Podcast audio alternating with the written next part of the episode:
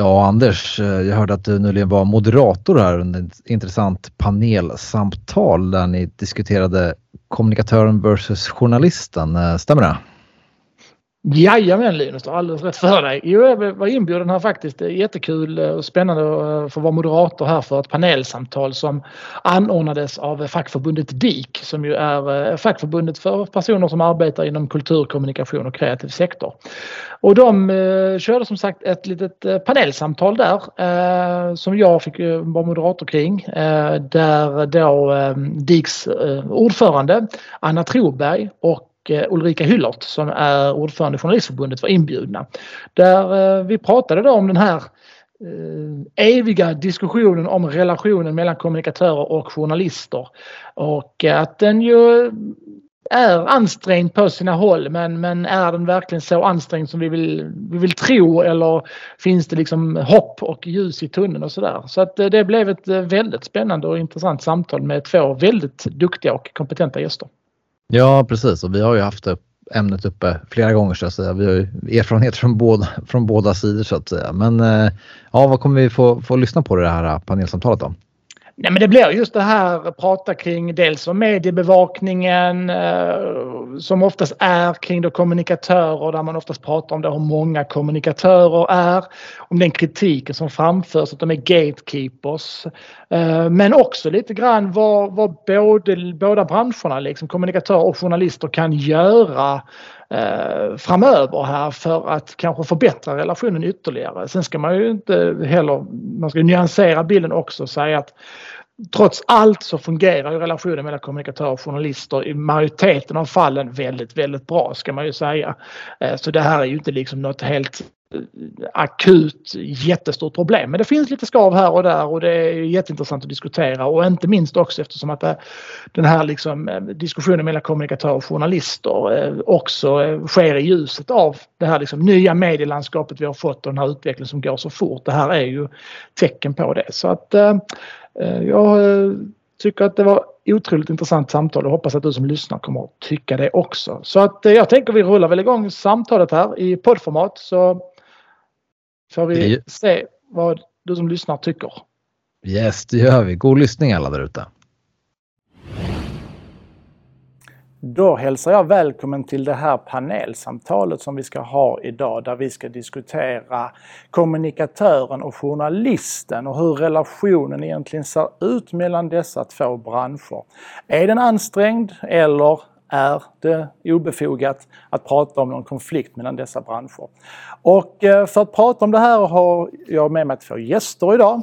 Det är Anna Troberg, du är ordförande för DIK, som är fackförbundet för kultur, kommunikation och kreativ sektor. Ja. Välkommen hit. Tack. Och så har vi med oss då Ulrika Hyllert, du är ordförande i Journalistförbundet. Mm, tack. Om vi kastar oss liksom rakt in på frågan och huvudämnet för den här diskussionen då, som då rör relationen mellan kommunikatörer och journalister. Så det är ju två yrken som företräder ju medborgarna. Hur är statusen mellan relationen mellan de två branscherna idag, tycker ni? Om vi börjar med dig, Anna. Vad säger du? Jag skulle vilja säga att den är både bra och dålig. Det beror lite på hur man tittar. De flesta av våra kommunikatörer som jobbar inom kommunal sektor till exempel anger att man har en god relation med de journalister man har kontakt med. Men vi kan samtidigt se att det finns en del problem. Och de problemen blir ju ganska stora i den offentliga debatten kring kommunikatörer och journalister. Och där kan väl anklagelserna hagla lite fram och tillbaka. Kanske från journalisthåll då så lyfter man att ja, men kommunikatörerna, de försöker försköna kommunernas verksamhet, eller man försöker hålla kommunala företrädare, politiska företrädare från journalister och så vidare. Och det är inte riktigt en bild som vi känner igen, men det är den bilden som ofta målas upp i den offentliga debatten. Vad säger du, Ulrika, om relationen idag? Nej, men jag håller ju med. Det finns ju såklart goda exempel, och när jag har läst den här rapporten så är det tydligt att ja, men det finns absolut till övervägande del bra relationer, men där det också såklart syns att det finns problem. Så jag tycker att det blir ju intressant att få verkligen bena i det här och nyansera, för det finns ju alltid olika perspektiv och frågan är inte svart eller vit. Så att, och det finns ju verkligen djupt problematiska exempel på när det inte har varit bra.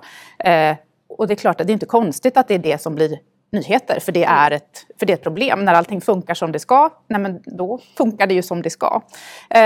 Så att men det är ju en intressant fråga att fördjupa sig, tycker jag. När man tittar liksom på den medierapporteringen som finns, så får man ju lätt intryck för kanske någon som står helt utanför branscherna, att det är två branscher som liksom ligger verkligen i konflikt med varandra, som är luven på varandra. Är det en bild som då är överdriven, eller finns det någon sanning i det? Nej, men som jag sa, så det finns ställen där det skaver, men jag tror att i det dagliga arbetet kommunikatörer och journalister emellan, så i vår upplevelse kan ju då se också att 8 av 10 säger att relationerna med journalister generellt är bra. Men det finns problem naturligtvis ibland. Och då rör det sig om de här sakerna som jag tog upp, att man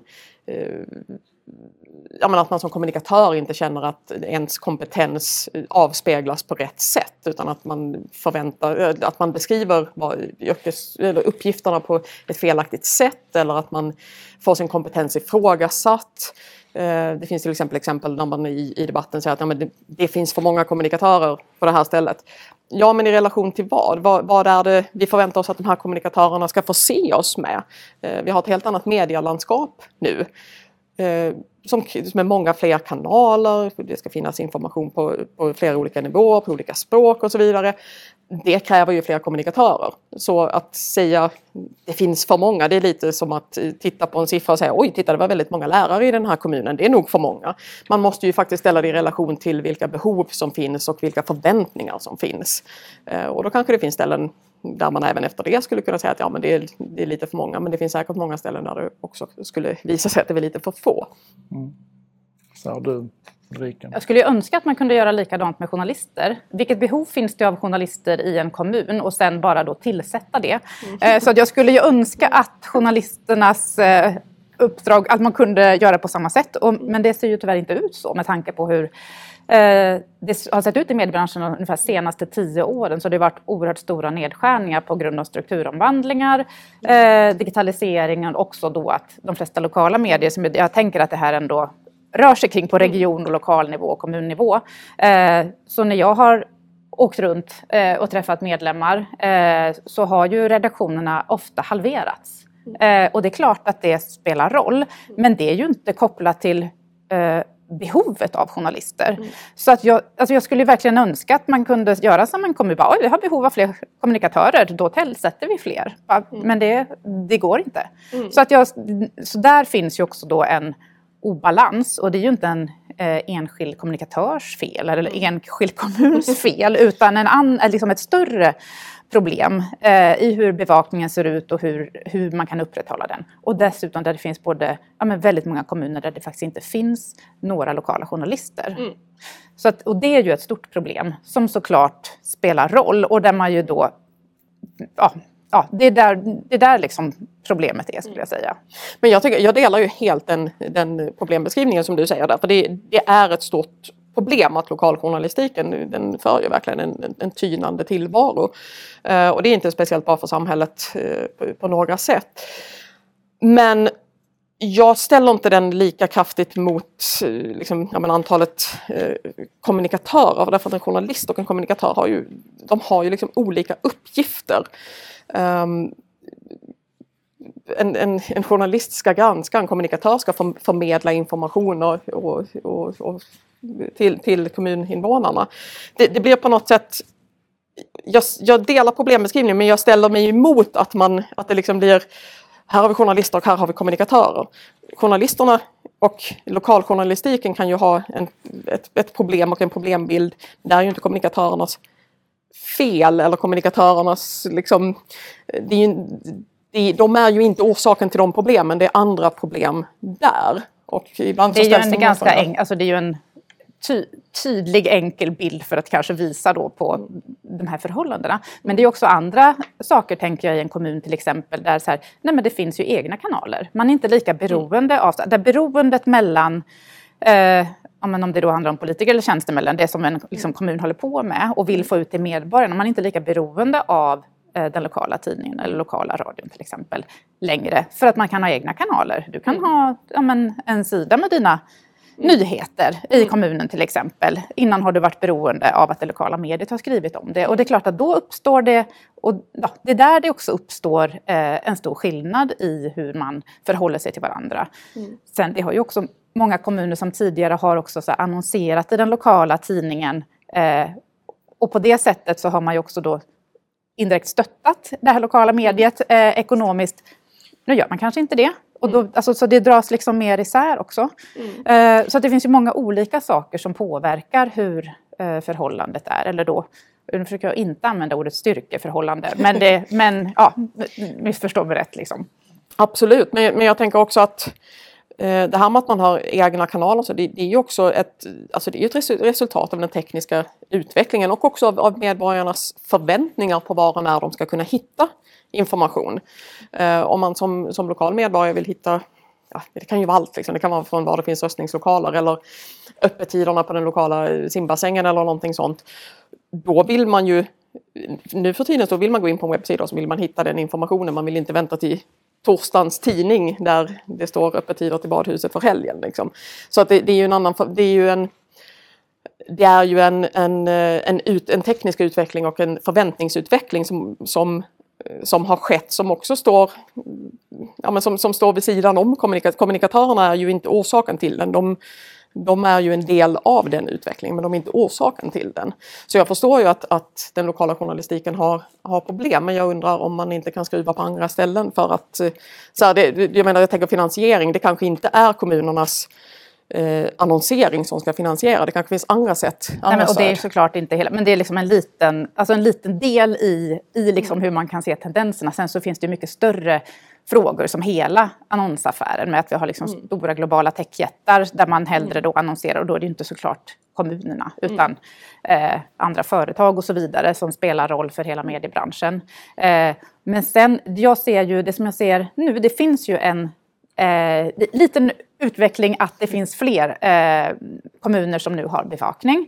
Vi har sett också att flera lokala tidningar har satsat på den riktigt lokala journalistiken och det gör att fler prenumeranter vill komma till. Så att det finns ju, vi ser ju liksom en ljusning också från att det har varit ganska många tuffa år i den här omställningen där jag tycker att det finns ändå ja, men där det finns framtidshopp. Och att den lokala journalistiken är verkligen nödvändig. Så att jag ser att det håller på att vända. Och att man behöver ju hitta andra former. Vad är en lokaltidning eller en public service lokalt idag? Mm. Och det är ju en väldigt positiv utveckling. Det behövs ju verkligen. Den här podcasten är ett samarbete med Resumé.se, Sveriges ledande branschmedia för alla som arbetar inom media och kommunikation. Gå in på Resumé.se för att ta del av senaste nytt från dessa branscher. Tycker du journalistbranschen i regel har ställt om till det här dagens medielandskap? Som du säger så har det ju hänt lite grann det här senaste året, men har det kanske gått för långsamt till och med? Att man inte riktigt har hängt med i den här utvecklingen? Alltså jag ser ju att det här är ju också någonting nytt.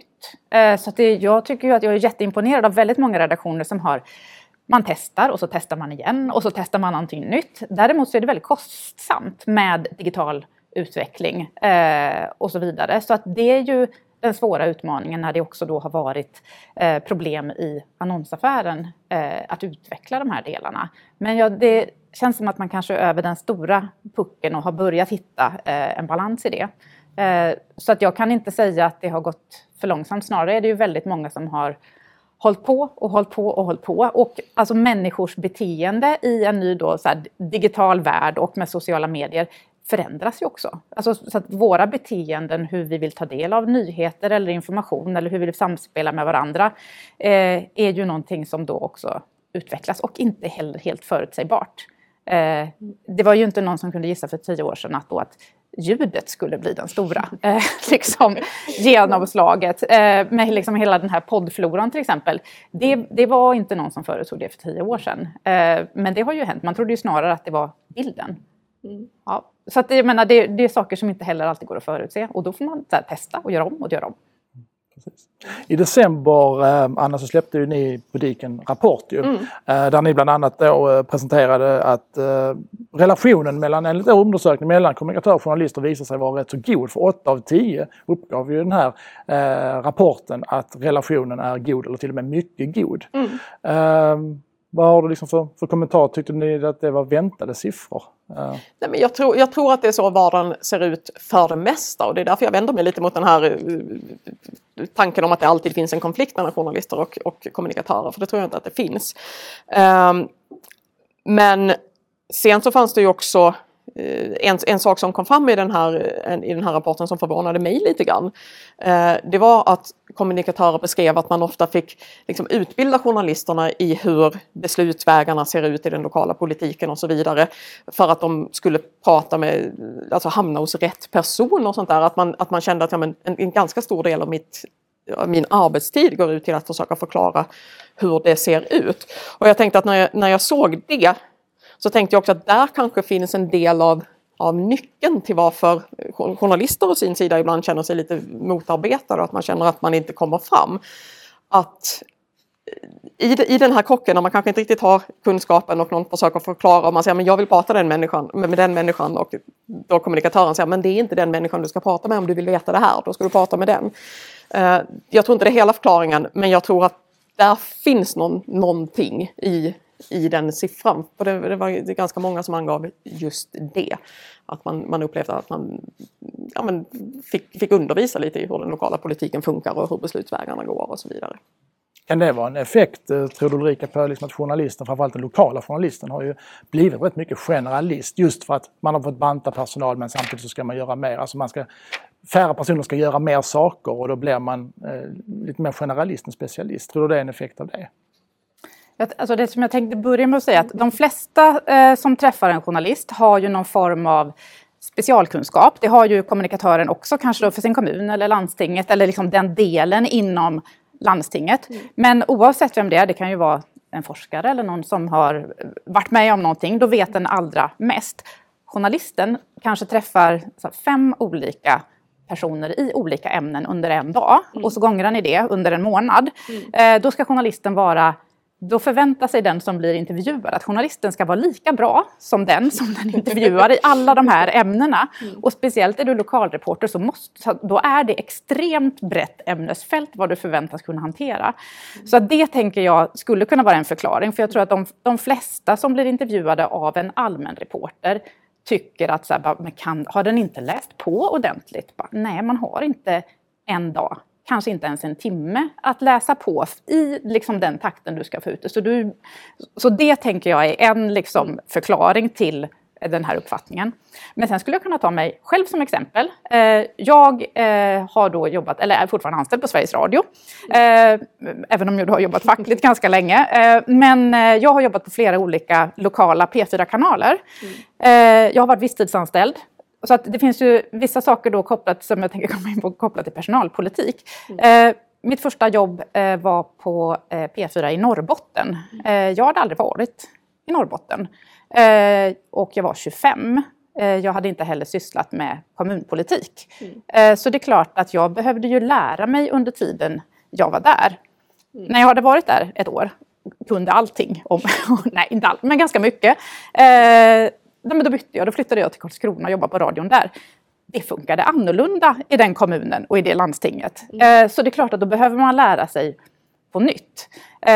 Och också så här, vilka personer finns det där? Och, ja, det är liksom inte helt lika uppbyggt. Så då är det klart att man blir också beroende då, och också kanske behöver få ställa lite dumma frågor så att någon förklarar för en. I alla fall behövde jag det. Men sen är det klart, det finns ju också de som har jobbat jättelänge och bevakat lokal politik till exempel, eller andra frågor i en region. De har ju stenkoll på läget.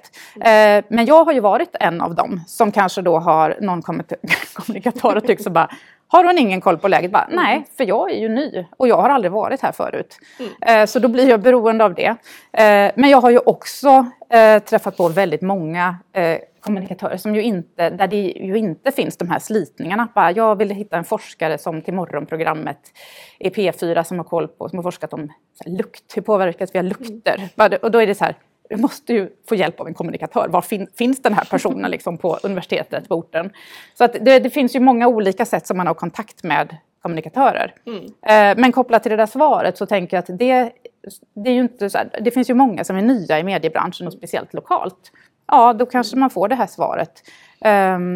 Så. Men ja, det är väl liksom en förklaring tänker jag mig i alla fall. När jag funderat på om jag kände igen mig. Finns det något konkret man kan göra då? För det här bygger det ju rätt mycket på olika förväntningar. Att det blir liksom en krock och en skav där. För man förväntar sig olika saker som kanske inte överensstämmer med verkligheten. Vad kan man göra konkret då för att kanske sudda bort de här konfliktytorna som det ändå kan bli? Jag ska säga en sak. Jag tror, den förklaring du gav tror jag är definitivt en del förklaring. Jag tror också att en förklaring är just det här att man har lite pengar, man är ganska underbemannad och då har man också lite tid att förbereda. Och så är det ju naturligtvis. Men jag tänker att utbildning, och det kan ju vara dels att arbetsgivaren ser till, det kommer någon ny till det här stället som ska bevaka det kommunala politiska arbetet. Att man faktiskt försöker bistå lite bättre, att man inte bara droppar ner någon där, för det är ju en rätt tuff situation. Förutom att bevaka kommunpolitiken så handlar det om alla de här andra ämnena också, eftersom att det är ganska brett vad man bevakar som lokalt. Så att det är ju också en extremt stor bredd av ämnen som du ska liksom hantera. Men visst, ja, men absolut, men personalomsättning är ju ett problem såklart om man vill kunna var liksom väldigt förankrad på orten. Men jag tänker också, det tänkte jag komma till, man skulle ju också kunna tänka sig att man från kommunal sida gör någon utbildningsinsats, liksom att man har material och sådär. Men jag tänker också just granskningen av det kommunala arbetet, av de politiska processer och sånt där, det måste ju ändå vara någon sorts kärna i granskningsarbetet. Så det känns ju som en av de viktigaste sakerna att faktiskt att förstå hur processerna fungerar. Men där tänker jag att det är de som är specialreportrar och de som har koll på läget som ofta gör det. Och det är ju där man också kan upptäcka de här sakerna där det kanske faktiskt då blir krockar, eller där man upptäcker så här, det finns det en politiker här som där vi inte vill prata, och reporten försöker komma igenom kommunikatören som bara är den här gatekeepern, bara nej, den är upptagen hela veckan, hela nästa månad, bara, fast vi måste få prata med den som har ansvaret, och kommunikatören säger, ja men jag kan ta det, bara, nej vi vill inte prata med en kommunikatör, och där blir det ju ofta den typen av liksom, konflikter. Det förstår jag att det blir. Jag tänker att vår bild från kommunikatörernas håll är att man generellt inte försöker vara gatekeepers, utan att man försöker liksom facilitera och se till att det funkar, men att man upplever från journalisthåll att lite det där som man pratar lite nostalgiskt om, att man ska kunna lyfta luren och så ska kommunordföranden vara i andra ändan direkt liksom. Och att man upplever att ja, men den tiden är lite förbi. Det är ingen med någon sorts självbevarelsedrift som försätter sig i en intervjusituation, utan att faktiskt vara väl förberedd och veta vad kommer det här att handla om och så vidare. Och det är tråkigt tycker jag. Jag tänker just, alltså, är man yttersta företrädaren i en kommun så behöver man kunna ha sitt, de borde den lokala journalisten kunna ringa direkt, tycker jag. Ja, fast jag har ändå lite förståelse för att man vill vara lite förberedd om man tar ett samtal. Sen är det säkert så att det kan finnas tillfällen där det inte fungerar optimalt och att man faktiskt försöker blockera. Men då kan vi också se i vår undersökning att de gånger där det inte fungerar, där man känner att ja, men, svårt att få kontakt med en lokal politiker, eller att de tillfällen där det inte har funkat, där man kanske har försökt försköna kommunen lite grann och sådär. Där upplever våra kommunikatörer att det handlar inte om att de inte vet eller att de inte kan sitt uppdrag, utan det är att de har chefer som inte kan och vet deras uppdrag och som ger dem uppdrag som inte riktigt klaffar med vad de borde göra och deras kompetens. Och där sker det ett problem. Så vad vi ser är att man måste jobba mer med kommunikatörernas chefer så att de faktiskt vet vad det är för spelregler som gäller. Så självklart ska man vara tillgänglig för media. Självklart ska man presentera en sann bild av kommunen och kommunens verksamhet och så vidare. Men att det är mer i chefsledet som det inte riktigt håller alltid. Nej, men det är väl jätteintressant att också komma fram till var sitter problemet. För jag blev ju ändå så här, att det var en tredjedel då i er rapport. En tredjedel har upplevt krav på att förmedla en överdrivet positiv bild. Och det är klart att om en hel tredjedel har upplevt de kraven. det är inte konstigt att journalisterna också reagerar på det och inser sig bara, fast här är det ju någonting som inte stämmer. Och försöker liksom gräva i det eller undersöka det. Och förhoppningsvis också har möjlighet att göra det. Så att jag tänker att det är ju också, det är ju jätteallvarligt. Men vi har också, så att, och sen också att det verkar också då finnas, och det ser vi ju också, nej men av att då det är 12% så finns det påtryckningar från politiker. Och här det här sker ju även mot journalister. Och det sker mest allvarliga övertramp lokalt. Utifrån om man bara tittar på senaste året så är det ju uppenbart att så här, det finns politiker som har, liksom, verkligen vill så här, bestämma vad ledarsidan ska skriva i en tidning och inte accepterar liksom, självständigheten i det redaktionella. Så här tänker jag, här är ju ett gemensamt intresse. Absolut. Att kommunikatörer också upplever då politisk påtryckning. Och det är ju ett problem som vi kan se i kommunikatörer har det ökat, vi kan se det i våra andra yrkesgrupper, vi har ju då organiserar också människor som jobbar på bibliotek och museer till exempel där man också ser det.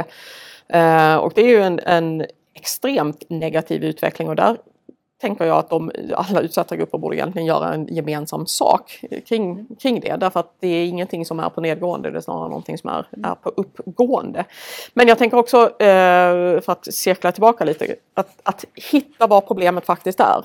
Vi ser att det är framförallt i chefsled, inte de enskilda kommunikatörerna. För de vet vad deras uppdrag är och vad de borde göra. Utan att problemet sitter i chefsled och att man... är där och försöker påverka på olika sätt. Och också politiker naturligtvis. Jag hade ett samtal med Jan Helin, programdirektör på SVT, om just de här sakerna. Och det här kanske med att ha helt 100% transparenta kommunikatörer kanske är en utopi. För Jan sa lite grann, sammanfattade rätt så bra tyckte jag, att kommunikatörer kan aldrig vara 100% transparenta. Och det är just därför journalistik måste finnas. Vad säger ni om? Ja, men där tänker jag att där är du inne på en sak som vi från DIK har pratat väldigt mycket om, att en kommunikatör och en journalist har inte samma roll. Nej, absolut inte. En journalist ska granska, och de ska granska kommunikatörernas arbete också, och hela strukturen som finns där när det inte funkar, liksom, när man upplever att det inte funkar. Men jag tror att den distinktionen kring vad en journalist gör och vad en kommunikatör gör, den blir ganska luddig ofta i den offentliga debatten. Jag har sett ganska många exempel på att man kritiserar kommunikatörer i princip för att de inte är journalister. Men de är inte journalister, de har andra kompetenser och journalister har sina kompetenser. Och det måste man ha väldigt klart för sig när man diskuterar det här, för annars kommer man helt oundvikligt att hamna snett. Ligger någonting i det, tror du, Ulrika, att journalister kanske förväntar sig större transparens från kommunikatörer om vad kommunikatören faktiskt kan leverera på? Jag tänker att journalister åtminstone förväntar sig att kommunikatörerna inte ska vara gatekeepers eller bidra till att så här, mörka eller bidra till att det inte är tillgängligt för de som är ansvariga som liksom behöver svara på frågor. Och där, under pandemin så har vi ju flera exempel tyvärr där det som är väldigt allvarligt, där det ju då har uppenbart så har man inte velat kommunicera med media och man liksom har gjort gemensam sak av att försöka tysta och att uppgifter inte ska komma ut. Så att jag menar, det finns ju tydliga exempel på där det finns allvarliga problem. Och här tycker jag att det blir det ju uppenbart vad journalisternas uppgift är och att man tydliggör den, men det då verkligen inte har funkat på de som man ska granska, och det är då som man tycker är självklart att de som faktiskt då är utsedda av medborgarna att ta hand om alltså olika former av då, skattemedel, att man inte svarar på frågor eller att man då inte är öppen som man borde. Vad det gäller pandemin, det var jättebra att du tog upp det, för där har vi också fått rapport om att det finns ställen där när man insåg att det här är en pandemi, det här är en exceptionell situation, så fick de som jobbade med kommunikation, de hade inte den friheten som man hade tidigare att göra det man skulle. Det finns exempel på där man har behövt skicka upp varenda liten tweet i princip som man har behövt skicka upp till högsta chefen för att högsta chefen som inte alls jobbar med kommunikation eller liksom har det skulle godkänna så att det liksom inte skulle bli fel. Och då får ju det extremt allvarliga konsekvenser, precis som du beskriver. Och jag tror att en av nycklarna till att komma till rätta med de sakerna, det är ju faktiskt att man lyfter kommunikatörernas faktiska kompetens och också ser alla, en kommunikatör, det finns ju massor, det är inte ett yrke egentligen, det är ju massor med olika saker som kommunikatörer kan jobba med många olika specialgrenar. Men att man faktiskt lyfter den kompetensen och värnar den kompetensen och låter dem göra det de faktiskt kan och ska göra, och att man inte då som i de där fallen kommer uppifrån och säger att nej men nu kan inte ni göra det här, nu är det kris, nu får vi faktiskt vara här och peta, trots att man inte alls har någon kompetens vare sig liksom i hantverket eller uppdraget eller ramarna kring det. Ja, för jag tänker att det är i kris när saker ställs på sin spets som man visar, finns det tillräcklig kunskap om så här. Meddelarfrihet och öppenhet, hur funkar den? Och när blir det kris så stängs det igen på flera håll. Och då är det klart att då har vi ju ett stort problem som man behöver jobba med i lugnare tider. Ja. Och verkligen se till att det är transparent och så vidare. Men det är ju... Ja, och nu så vet jag också att det var i Göteborgs kommun så har de haft problem med tystnadskultur, så nu finns det ett politiskt beslut om man ska utbilda alla anställda i meddelarfriheten.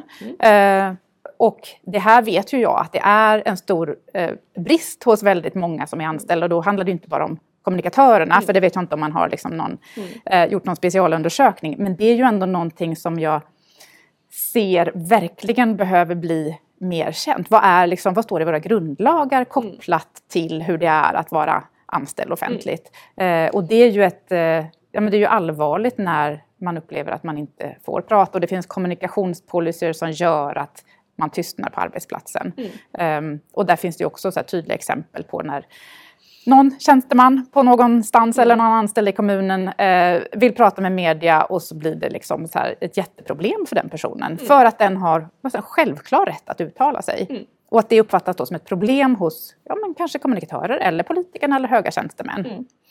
Ja, nej, men där är jag helt enig med dig. Det är jättebra att man utbildar om det, och det borde man utbilda mer om och på fler ställen skulle jag vilja säga. Men jag tror inte att det är just kommunikatörerna som inte vet det här. Jag tror att det finns andra instanser som av olika skäl inte vet eller inte vill.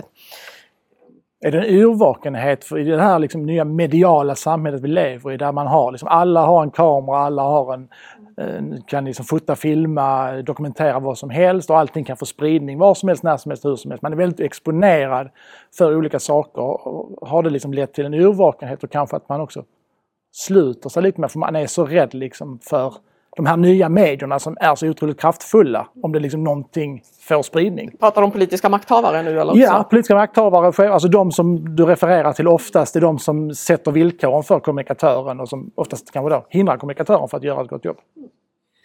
Jag kan absolut tänka mig det, för det är ju det här behovet av att ha kontroll är ju ganska stort, och i en medial värld som vi lever i så kan man inte alltid ha den typen av kontroll, och det är klart att det blir en clash då. Förutom att prata om det här med journalisterna eller kommunikatörerna, gatekeepers, förskönar verkligheten och så handlar ju oftast rapporteringen också om antalet kommunikatörer.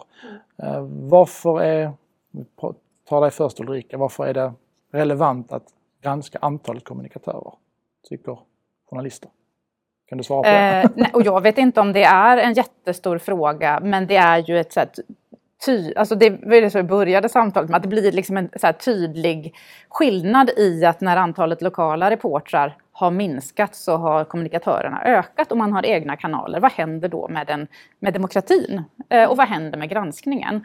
Så att det blir en ganska så här lätt och tydlig bild att börja i. Och sen kanske då så här, vad är grundproblemet? Det är ju det som man behöver komma vidare i. Men det är klart att det betyder någonting.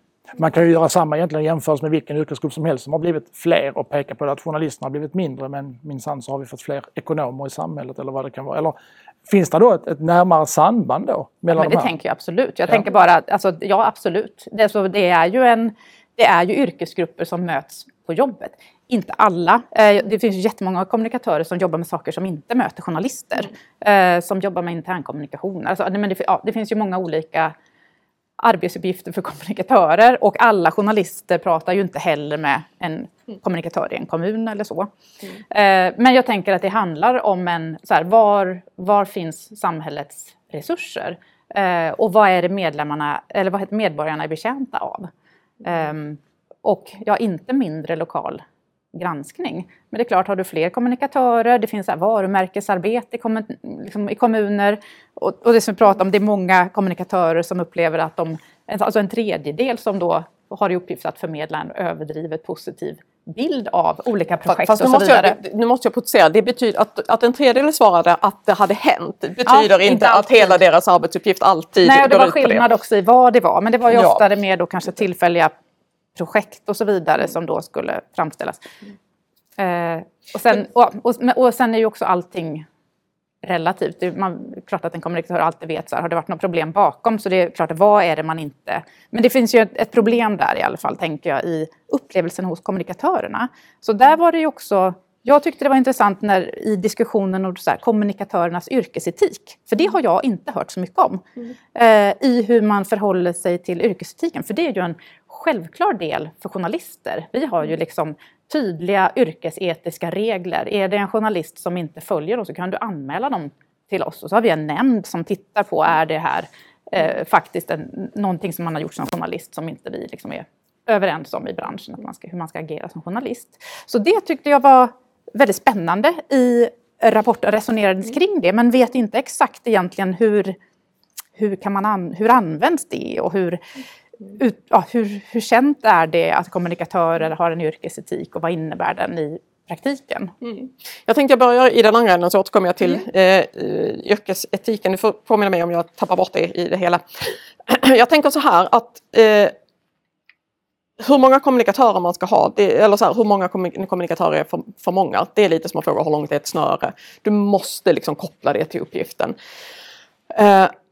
Och jag tänker som jag sa i början att vi har ett helt annat medielandskap, vi har ett helt andra förväntningar från medborgarna om hur de vill ha tillgång till sin lokala information.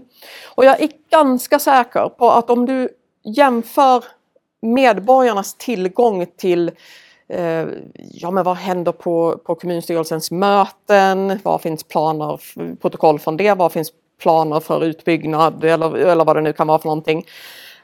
Så jag är ganska övertygad om att gemene man idag har den informationen betydligt mycket mer tillgänglig för sig än vad man hade för 30 år sedan, innan kommunerna hade hemsidor där man la ut den typen av information. Vissa kommuner sänder de lokala politiska mötena, de sänder dem på nätet och så vidare så att man kan följa dem. Så att säga att helt plötsligt är det inte så demokratiskt, man har inte lika mycket insyn. Jag tror att man har betydligt mycket mer insyn. Men det är inte sagt att journalister inte ska ha möjlighet att granska. Det ska de självklart ha. Men jag vill verkligen lyfta fram att jag tror att för gemene man så har man större insyn i kommunernas arbete nu än vad man hade tidigare. På grund av att man har kommunikatörer som jobbar med att föra ut information på olika sätt. Och på olika sätt, det betyder att man har det på olika nivåer utifrån vem som ska ta emot den. Att man har det i olika format. Det kan vara bild, det kan vara ljud, det kan vara text. Olika människor tar till sig olika saker på olika sätt. Det betyder också att man för ut informationen på flera olika språk. Vilket är väldigt viktigt, att alla invånare i kommunen ska kunna ta till sig den här informationen. Och så såg det inte ut innan den här, vad jag skulle vilja säga, revolutionen eller vad man ska säga. Så det finns väldigt mycket bra, men det är inte sagt att det inte ska granskas, det ska granskas. Även kommunikatörers arbete och strukturerna kring kommunikatörers arbete ska granskas, precis som all annan kommunal verksamhet. Men jag tycker att det är viktigt att lyfta fram den här biten. För för gemene man så har det blivit lättare att ha insyn i vad som händer i kommunen och också då insyn i var och hur och när man kan vara med och påverka. Så det tycker jag är viktigt. Sen yrkesetiska riktlinjer, det har ju DIK för våra kommunikatörer. Jag ska i ärlighetens namn säga att de är inte alls så kända som de borde vara. Och det är något som vi jobbar kontinuerligt med för att försöka få ut dem mer. Dels till våra medlemmar men också till de som ger våra medlemmar sina uppdrag. För det är viktigt, det är en yrkesgrupp som har ett stort ansvar för det demokratiska samhället. Och då måste det också finnas riktlinjer för det. Men vi har lite att göra på att se till att de blir mer kända bland både medlemmar och de som gör uppdrag. Vi har en specialregel i vårt kollektivavtal. Att du faktiskt då kan vägra att utföra ett uppdrag om det heter då mot ja, och där finns det en koppling till de yrkesetiska reglerna. Så att om det till exempel skulle handla om att du får ett uppdrag där du faktiskt bryter mot de yrkesetiska reglerna, så kan du vägra det. Och det är väldigt ovanligt. Men jag uppfattar ju inte att kommunikatörer kan säga, tänk inte göra det här för det strider mot mina yrkesetiska regler. Det kan en journalist göra. Och det här är ju någonting som är väldigt viktigt för oss. Det brukar inte dras till sin spets, utan man har i så fall en diskussion på redaktionen. Men det är liksom levande i vardagen. Jag tänker att det faktum att det finns gör väl att man kanske inte så ofta hamnar där. Nej, men det gör att man liksom kan ha en diskussion om det i vardagen. Och det är något som vi jobbar med hela tiden. Men här, så att jag har ju då inte hört så mycket om det här. Och det tyder väl då på att det inte är så mycket diskuterat. Men jag tänker att det är ju väldigt intressant när man då jobbar för det offentliga. En del som jag, i och med då digitaliseringen och tillgängligheten för kommuner, för det har ju också blivit i och med digitaliseringen så har det blivit lättare för journalister att ta del av protokoll och så vidare också. Men det hände någonting när GDPR kom, för då uppstod det en väldigt stor rädsla att göra fel. Så då plötsligt drog man tillbaka i vissa kommuner. Saker som hade legat öppet för både då journalister och medborgare bara drogs tillbaka för att inte riskera att göra fel. Och hellre då inte göra fel än att ha grunden i öppenhet. Då får någon komma och säga till om vi gör fel. Och det tycker jag är...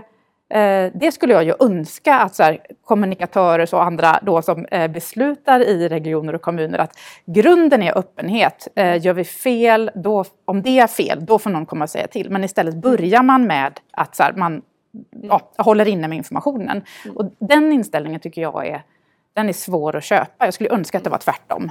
Det håller jag helt med dig om. Och GDPR är väl bra på många sätt och vis. Men har också ställt till just det här problemen. Att man är väldigt rädd för att göra fel. Nu ligger inte de besluten alltid på kommunikatörer naturligtvis. Utan det är ju GDPR-ansvariga som... det kan se väldigt olika ut på olika ställen. Jag gissar att en av anledningarna till att man är ganska rädd för att göra fel är att det kan kosta väldigt mycket pengar att göra fel. Och då är man försiktig. Och det tänker jag är ett problem i kommunerna, men det är ett ganska stort problem även i andra verksamheter. Att GDPR är en ganska stor, snårig väst. Och man är jäkligt rädd för att göra fel. Och då blir det att man håller tillbaka på saker man inte borde hålla tillbaka. Så det tycker jag är en jätteviktig diskussion att föra i det här sammanhanget, men i ganska många andra sammanhang också. Borde ni det, tror du, för kommunikationsbranschen att anamma en sån yrkesetisk linje liksom i sina... Jag missade början på. Att anamma sån här yrkesetisk paragraf, eller vad man ska kalla det, i avtalen och så vidare. Skulle det vara en grej för kommunikatören att den faktiskt kan vägra arbetsuppgifter som strider mot de etiska reglerna? Det beror lite på vilka avtal man går under, så det får man kika lite mer noga på. Men jag tycker att det är en intressant idé. Och som sagt, vi jobbar med att få ut våra yrkesetiska riktlinjer mer. Så det är en sak som jag tar med mig ur det här samtalet helt enkelt. Finns det något annat sätt, jag tänker från era båda perspektiv, som kommunikatören kan förtydliga sitt uppdrag? För här framkommer det ju att det finns ju vissa typer av utmaningar, både externt men också internt. Vad ser ni där kan göras? Vad kan göras för att förtydliga kommunikatörens uppdrag? Alltså jag har inte ofta, men ändå flera gånger blivit inbjuden för att prata om relationen med kommunikatörer. Och det finns Och då har jag upplevt att det finns en så här, lite rädsla bland kommunikatörer för journalister. Man vet inte riktigt hur man ska förhålla sig. Hur förhåller man sig till journalisten? Om man har kanske en bild av journalisten som kanske inte stämmer överens med verkligheten. Eller också missförstår uppdraget. Att även om jag som journalist och lokaljournalist är liksom så här, trevlig mot dig, så måste jag kunna ställa riktigt tuffa frågor och ifrågasätta på riktigt. Och det går inte riktigt ihop i allas huvuden, att så här, jag kan vara trevlig och lugn och samtidigt verkligen ställa en riktigt, riktigt svår fråga. För det blir en del väldigt oroliga av, och där tänker jag att det finns ju ändå ett missförstånd om uppdraget och också kanske då skilja på min yrkesroll och mig som person. Att jag hatar inte dig som person bara för jag ställer en riktigt tuff fråga och jag gör det, och så går inte det riktigt ihop. Så där tänker jag att det finns liksom saker att göra. Men också det här att faktiskt, mitt råd har ju varit att prata med de lokala journalisterna. Alltså att verkligen i så fall då försöka förstå också journalistens jobb och vad är det man kan göra. Och i den här undersökningen så var det också då... Jag kommer inte ihåg siffran, men flera som upplevde att man blev felciterad eller att citaten hamnade i ett sammanhang som man inte kände igen. det går ju såklart att återkomma till redaktionen och säga hur blev det så här? Men ofta är det också så här, det är ju journalisten och redaktionen som har en ingång. Det här är liksom det som journalisten tycker är viktigt för medborgarna att få reda på. Men kanske då om det är politiken eller makthavaren så har ju tänkt att det var något annat som var viktigt. Mm. Och det är det här viktiga som ska komma ut. Och journalisten bara, nej det tycker inte jag är viktigt. Och respekten då för att det är faktiskt ett redaktionellt beslut om vad det är som är viktigt i det här. Där kan det ju ibland då krocka. Jag tänker nu sa du många intressanta saker här. Jag tänker att först och främst det här med att man kan känna att man är lite rädd för journalister. Det hade ni en väldigt intressant text om alldeles nyligen i er tidning, eller hur? Eller har jag läst den någon annanstans? Jag vet inte. Det kanske vi hade. Bara för någon dag sedan. För jag läste den och kände igen rätt många resonemang. Så jag tror att det är så. Och jag tänker att det är ju precis som att man måste förtydliga kommunikatörernas uppdrag. Och där tänker jag att där handlar det ju om att dels förtydliga hur många olika varianter av kommunikatörer som finns. Mm. Jag menar den första uppdelningen är ju liksom extern intern kommunikatör, men sen finns det ju allt däremellan med olika kanaler och så vidare. Och förklara vad de faktiskt gör och varför. Det tror jag är jätteviktigt, och jag tror att det blir lite konstigt att säga hur ska kommunikatörerna förtydliga vad de gör.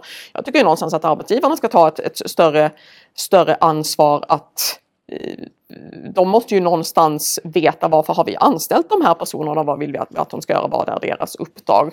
Så där behöver man ju förtydliga. Man behöver förtydliga inte bara externt utan man måste också förtydliga internt i organisationen. Vi har många kommunikatörer som jobbar på kommunal nivå som säger att jag får skit på jobbet hela tiden för mina kollegor vet inte varför jag är där eller vad jag gör och ingen hjälper mig med det och min chef hjälper inte till. Så man känner sig ifrågasatt både utifrån och inifrån även om man faktiskt gör ett gediget arbete som finns där ute men man ser liksom inte personen bakom.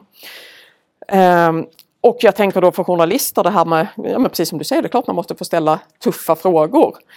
Men jag tror att det finns ett litet utbildningsuppdrag där också att förklara även åt det hållet att det här är min uppgift, det här är, i vår relation här så är min uppgift det här, vad är din uppgift? Att förtydliga det på olika sätt. Och då får vi man vill ju förbi kommunikatören i de där frågorna oftast. Ja, jo, men så kan det ju vara, men att man ändå att man förtydligar på det sättet. Sen var det en sak till som du sa som jag skulle ta tag i, vad 17 var det nu då? Har jag missat någonting du tog upp? Vet inte, men jag tänkte så här, det är också väldigt stor skillnad på dels hur kommuner fungerar, alltså det är en väldigt stor skillnad i hur, hur det är helt enkelt och hur lätt det är att jobba som journalist. Mm. Men en sak som har varit uppe och där det varit flera studier nu i vintras, det är ju polisen. Mm. Där är det ju väldigt många journalister som har väldigt svårt att granska polisen och där är det helt klart gatekeepers och i vissa fall så här, tydliga försök enligt de här studierna då som en har gjort verkligen försök att det här ska inte komma ut och journalisterna får inte komma in och ta del av det här och där vet jag ju då inte hur en kommunikatörs yrkesetik, om det är där man hamnar i kläm eller om man också har hamnat i en kultur av att nej men vi måste upprätthålla det här för här ska inte journalisterna in. Så det är ju en av de som är allra svårast att granska utifrån av de journalister som jag har pratat med kring den här rapporten. Jag tänker att i ett sånt läge, nu är inte jag insatt i just den situationen, men polisen har väl traditionellt haft en ganska stor tystnadskultur. Och jag tänker att där handlar det ju om att titta på vad är det för strukturer här som gör att det inte funkar. Jag har väldigt svårt att tänka mig att en enskild kommunikatör är problemet. Det är strukturerna som är problemet och det är de man på något sätt måste angripa och styra upp. För det är klart att man ska ha insyn där.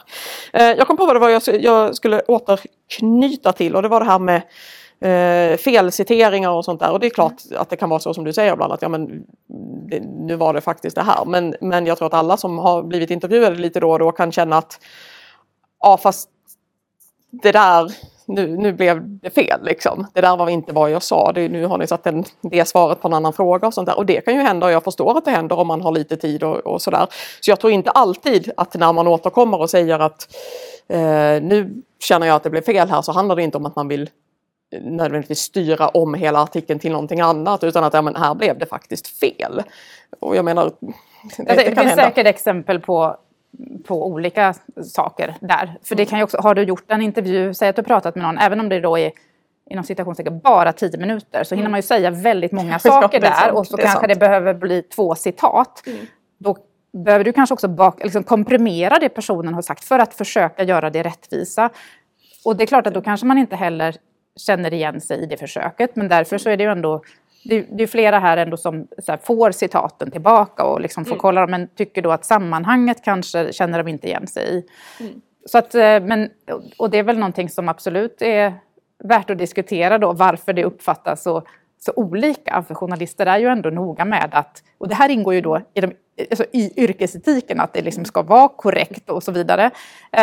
Så jag kanske ändå är förvånad över siffran kring att det är att den upplevelsen av att det hamnar då i något annat sammanhang där man inte känner igen sig. Men jag tänker att det kan ju också vara ett resultat av att man upplever att det redan finns kanske inte en konflikt men ändå lite så här, och då blir man lite så här extra känslig. Ja, och det är svårt att säga. Man skulle ju nästan vilja veta mer om de här som har svarat. Vad är det här för situation? Mm. Hur blev det? Har ni haft någon dialog om det efteråt? Hörde du av dig och så? Eftersom att det också då har lett till att flera har känt att om det har då man inte känner igen sig efteråt så förhåller man sig annorlunda sen till det här mediet. Jo men såklart, det påverkar ju hur man, det påverkar förtroendet för hur man känner att man känner sig bekväm. Inte bra tänker jag för någon. Och allra minst då liksom för medborgarna som liksom behöver kunna få svar och att det finns öppenhet och transparens. Mm. Men jag är lite nyfiken på, nu tar jag över ditt jobb här lite. Jag är lite nyfiken på det du pratar om att det blir mindre och mindre journalister och blir fler och fler kommunikatörer. Det är ju sant. Men hur den här utvecklingen ändå att till exempel då att kommuner har hemsidor med mycket mer information och till viss del är ju det information som man tidigare skickade till lokalpressen och köpte annonser för och så vidare. Och jag förstår ju att den utvecklingen är problematisk ur ett ekonomiskt perspektiv för lokalpressen som redan är hårt pressad. Men ur vårt perspektiv, det kan ju inte finnas ett krav på kommuner att de måste köpa annonsplats hos lokalpressen. Och om man då har ett eget forum och man kan lägga ut det tillgängligt hela tiden för medborgarna, tillgängligt i fler varianter, kanske fler olika språk på ett sätt som det inte skulle kunna vara i den lokala pressen, att man då väljer det istället. Det får konsekvenser för lokalpressen, men jag ser ju inte att det skulle vara liksom ett aktivt nu ska vi trycka till pressen, utan det handlar ju mer om att hur ska vi få ut mer information till medborgarna där de vill ha den och när de vill ha den, vilket är lättillgänglig och när som helst, för det är så vi vill ha information nu, och då på olika språk och så vidare. Jag är lite nyfiken på det, för jag ser problemet ur er synvinkel, men jag ser inte riktigt sambandet med att det är mer en tendens i hur utvecklingen går, och det här är liksom en så här, konsekvens av den digitala utvecklingen också då. Att det är i kommuner att säga, men vi vill ha våra egna kanaler. För då kan vi också bestämma. Och jag ser ju inte heller, så att det här är ju inte, jag tycker det skulle vara oerhört problematiskt om det fanns ett tvång och en så här tydlig också ekonomisk koppling, att man bara levde för det. Det skulle vara ett jätteproblem. Då är det mycket bättre med att vi har tydliga generella mediestöd till exempel. Och det är ju en fråga som vi jobbar med nu, att det behöver finnas lokal journalistik i hela landet och att det behöver då finnas lokal bevakning i fler kommuner helt enkelt. Och det finns ju då, i och med ett nytt mediestöd som kom för ett par år sedan, så är det också fler kommuner som blir granskade. Men jag skulle säga att jag tror att det finns en inte lika stort liksom försvar av de lokala medierna hos de lokala politikerna. Det finns det på vissa ställen, men förståelsen för det här och också värnandet av det skulle jag säga behöver bli större av liksom demokratiska skäl. Så att det är väl att det finns kanske då att man, den här mediet granskar ju ändå, ställer tuffa frågor, och ibland så är det jobbigt att bli granskad, men man måste ju alltid ställa sig över det och liksom gå ut till försvar för den lokala tidningen, även om man tycker att ledarsidan eller någonting har varit jättejobbigt. Och det tycker jag inte är alla som klarar det. Så där, jag skulle gärna se det även om man då behöver använda såklart den digitala utvecklingen för att nå medborgarna på olika sätt, så skulle jag gärna se ett större försvar av den lokala journalistiken. Men jag tänker bli inte det. Den här utvecklingen också är ju intressant, men för att i takt med att, så sagt, att färre journalister ska göra mer, så är det väldigt många framförallt lokaljournalister som också har blivit väldigt beroende av det här flödet från kommunen, alltså i kommunens Facebook, på hemsidan och så vidare. För att där blir man liksom servad färdiga nyheter i praktiken, och det är ju inte sällan heller som att många journalister idag, det blir vanligare ser jag, att man copy-pastar ju in rena pressmeddelanden, och att de som sitter på andra sidan kommunikatörer vet ju om detta, så de skriver ju egentligen artiklar som ska vara färdiga för att gå i tryck i princip. Hur ser du liksom på den utvecklingen? För det är ju ändå sånt som många lokaljournalister lever i. Jag tycker att det har gått ifrån det till att det som också, om du ska faktiskt också få betalade prenumeranter, så behöver du göra egen originaljournalistik. Du kan inte liksom köpa ett pressmeddelande. Det får du liksom ingen som vill betala för det kan du lika gärna läsa på kommunens egen sida. Så att jag tycker att det finns fler försök nu, till även då om antalet journalister har blivit färre, så det är fler som satsar på, vi måste ändå ha grävande journalistik lokalt i något slags då miniformat, lite längre tid för att göra vissa granskningar och gräver eller hålla på.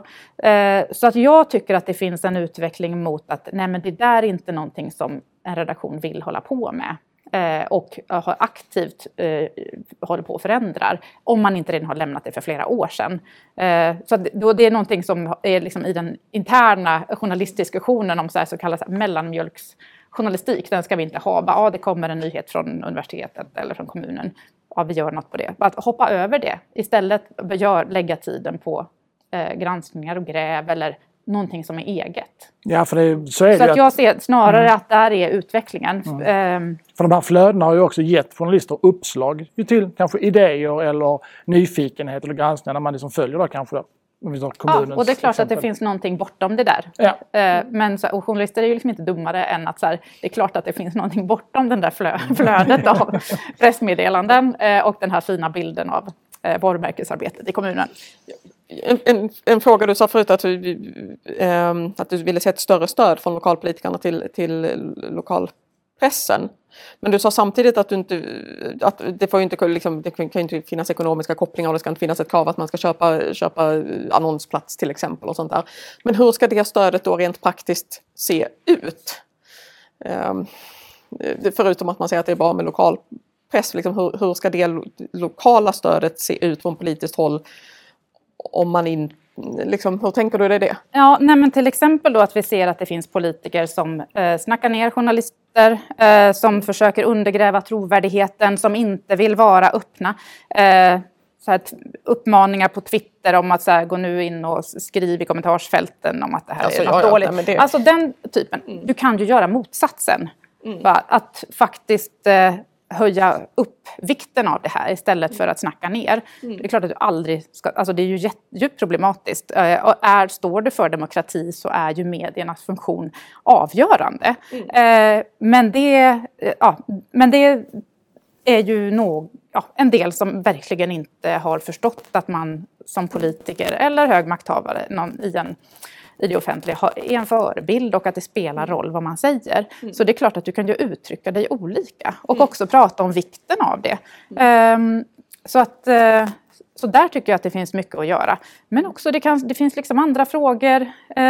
Vi hade den här politiska frågan som inte har blivit jätteuppmärksamma för det, en del kanske returpappersfrågan i kommunerna, vem ska betala det? Och det hade blivit en stor kostnad för medierna om man själva skulle ta det. Men det här var många kommuner som bara, det här vill vi inte, då hamnar det på oss. Och nu är det här löst, men det var inte självklart. Det hade drabbat medierna och då såklart rapporteringen i förlängningen. Men där tyckte jag att det inte fanns liksom en förståelse för hur politikerna förhåller sig till hur det drabbar i så fall det lokala mediet. Mm. Och jag tänker att man hela tiden måste tänka på vad innebär det här beslutet eller det jag uttrycker i förlängningen för ett lokalt medie och då för demokratin. Mm. Men där tänker jag, att där finns det ju många paralleller både kring hur man pratar om kommunikatörer, men också om man pratar om andra av DIKs yrkesgrupper, till exempel bibliotek. Så jag tänker att det är ju ett Det här är ju ett problem som drabbar många yrkesgrupper på olika sätt. Att lokala politiker inte riktigt, väntar innan de tycker på sänd på sociala medier, utan inte har respekt för de funktioner som det faktiskt är. Vi ska avrunda lite grann och så, men vi kan väl ta lite en knäckfråga som en avslutande punkt här. För som sagt att journalister och kommunikatörer behöver närma sig, ha en tajtare relation, öka förtroendet för varandra och förståelse för varandra. Jag vet inte om de ska ha en tajtare relation. Nej, jag reagerar också lite på det. Det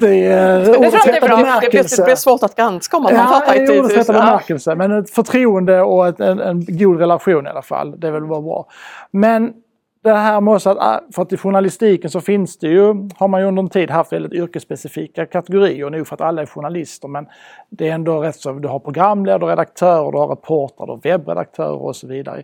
Kommunikationsbranschen har inte riktigt kommit dit, där är fortfarande väldigt många som är och heter kommunikatörer.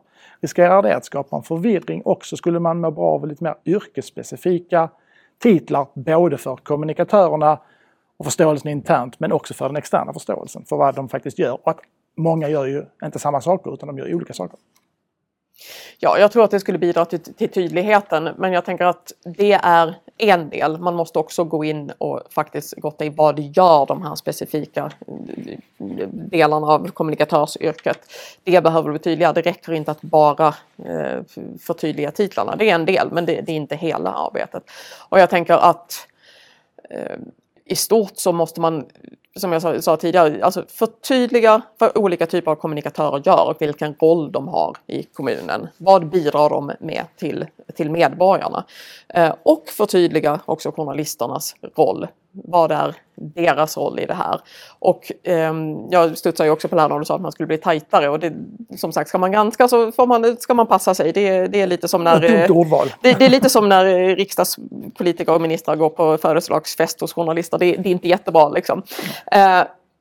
Men det finns ju andra sätt att yrkesmässigt prata och förtydliga sina roller för varandra så att man kan få en större förståelse för vad som sker. Och då kan man också, om den förståelsen finns, så tror jag också att det är lättare att bena ut de tillfällen när det faktiskt inte funkar av någon anledning och se var är problemet här. Så att man faktiskt kan angripa problemet och inte bara liksom generalisera och säga att kommunikatörer försöker alltid göra så att det ser lite snyggt ut i kommunen. För det är inte sant. Visst har det hänt, men varför har det hänt? Är det för att kommunikatörerna inte har rätt kompetens? Nej, skulle jag säga. Det beror på att ledningen inte har rätt koll, utan att man är inne och petar där man inte ska vara och peta. Så tydliga roller sinsemellan, och när det inte funkar faktiskt försöka hitta vad det som inte funkade. Så att man liksom inte, för alla sådana här samtal, om man blir för generell och svepande, så kommer man liksom inte närmare lösningen. Precis. Har du något att tillägga? Alltså en utmaning, tänker jag. Du sa att man ska inte gå på varandras fester. Jobbar du lokalt så kommer du absolut gå på samma barnkalas. Du kanske har samma barn i skolan, du träffas i affären. Nej, men det här är ju liksom då behöver man verkligen ha respekt för varandras roller. Mm. Och att det är så här, man kommer träffa på varandra. Hur kan man då upprätthålla sin trovärdighet och integriteten i det? Mm. För det är ju jobb. Alltså, det kan vara väldigt utsatt att vara den granskande journalisten på en liten ort eller i ett område. För du behöver samverka i andra delar av samhället. Mm. Så det är ju också ett perspektiv för den som faktiskt måste ställa de tuffa frågorna. Att man också kan då, att andra liksom blandar ihop sak och person. Mm. Respekt och förståelse för varandras uppdrag är slutordet. Och det tycker jag låter väldigt bra. Fantastisk, intressant diskussion. Jag tackar så mycket för att ni ville vara med. Anna Troberg och Ulrika Hyllert. Tack så mycket.